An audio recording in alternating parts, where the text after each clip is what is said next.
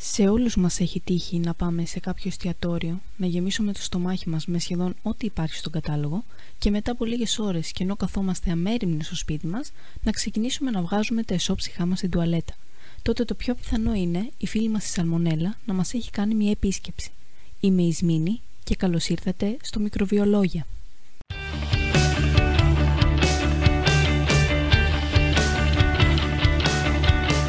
Σαλμονέλα ο πιο γνωστός σε όλους μας παθογόνος μικροοργανισμός.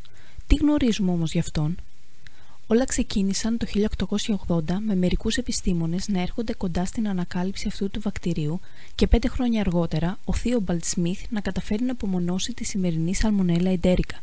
Στο βακτήριο δόθηκε το όνομα σαλμονέλα προς τιμή του Ντάνιελ Έλμερ Σάλμον που ουσιαστικά ήταν το αφεντικό του – Αδικία αν ρωτάτε μένα, αλλά εντάξει, άμα σκεφτείτε ότι πριν το είχαν ονομάσει Hog Bacillus, προτιμότερο το σαλμονέλα.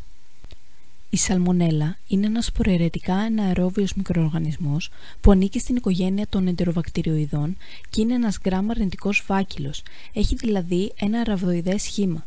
Οι μικροοργανισμοί αυτοί είναι ανθεκτικοί και μπορούν να προσαρμόζονται εύκολα σε ακραίες περιβαλλοντικές συνθήκες και μπορούν να επιβιώνουν για μεγάλο χρονικό διάστημα σε τρόφιμα που έχουμε αποθηκεύσει στο ψυγείο και στην κατάψυξή μας. Η ιδανική θερμοκρασία ανάπτυξής τους είναι οι 37 βαθμοί Κελσίου και το βέλτιστο pH ανάπτυξης να είναι από το 6,5 έως το 7,5. Υπάρχουν τα τυφοειδή και τα παρετυφοειδή στελέχη, καθώς και τα μη τυφοειδή στελέχη. Η μόλυνση από μη τυφοειδή στελέχη μπορεί να προκαλέσει πόνο στην κοιλιά και διάρκεια, αλλά τα συμπτώματα υποχωρούν συνήθως χωρίς κάποια ιατρική παρέμβαση μέσα σε περίπου 5 ημέρες μετά την εμφάνισή τους. Τα τυφοειδή στελέχη που προκαλούν τον τυφοειδή πυρετό, σε αντίθεση με τα μη τυφοειδή, επηρεάζουν όλα τα όργανα και εμφανίζουν πολύ περισσότερα συμπτώματα όπως διάρρεια, οξύ και παρατεταμένο πυρετό, κοιλιακούς πόνους, πονοκέφαλο, εντερική αιμορραγία και πολλά άλλα. Μια ακόμη διαφορά είναι ότι η μη τυφική σαλμονέλωση μπορεί να κρατήσει έως και μία εβδομάδα, ενώ η τυφική κρατάει συνήθως τρεις εβδομάδες και είναι απαραίτητη η λήψη φαρμάκων, γιατί αλλιώς μπορεί να είναι θανατηφόρα.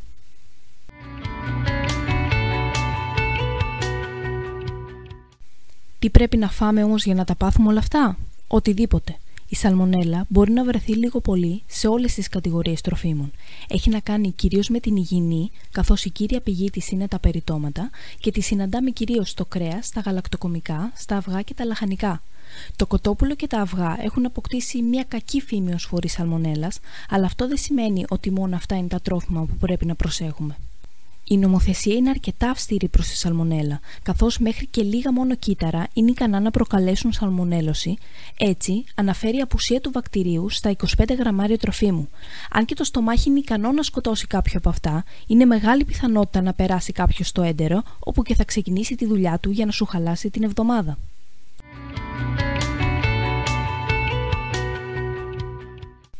Πώς γίνεται η ανείχνευση του μικροβίου αυτού στα τρόφιμα και πώς τον άνθρωπο η διάγνωση της ασθένειας στον άνθρωπο γίνεται με απομόνωση του μολυσματικού παράγοντα από το αίμα ή τα ούρα κατά τα πρώτα στάδια της ασθένειας ή από τα κόπρανα μετά την εκδήλωση των συμπτωμάτων – για να ενιχνεύσουμε τη σαλμονέλα όμως στα τρόφιμα, χρειαζόμαστε κάποια παραπάνω θρεπτικά υποστρώματα, τα οποία σε συνεργασία με την ιδανική θερμοκρασία για την ανάπτυξή της, δηλαδή τους 37 βαθμούς Κελσίου, και μετά από μερικές ημέρες επόασης και ανακαλλιέργειες, θα οδηγήσουν στην εμφάνιση απικιών που παίρνουν χαρακτηριστικό χρώμα ανάλογα με το θρεπτικό υπόστρωμα που χρησιμοποιούμε.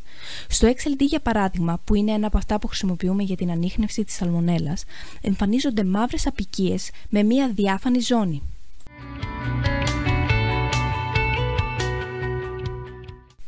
Αυτές λοιπόν ήταν οι σημαντικότερες πληροφορίες που πρέπει να γνωρίζετε για τη σαλμονέλα.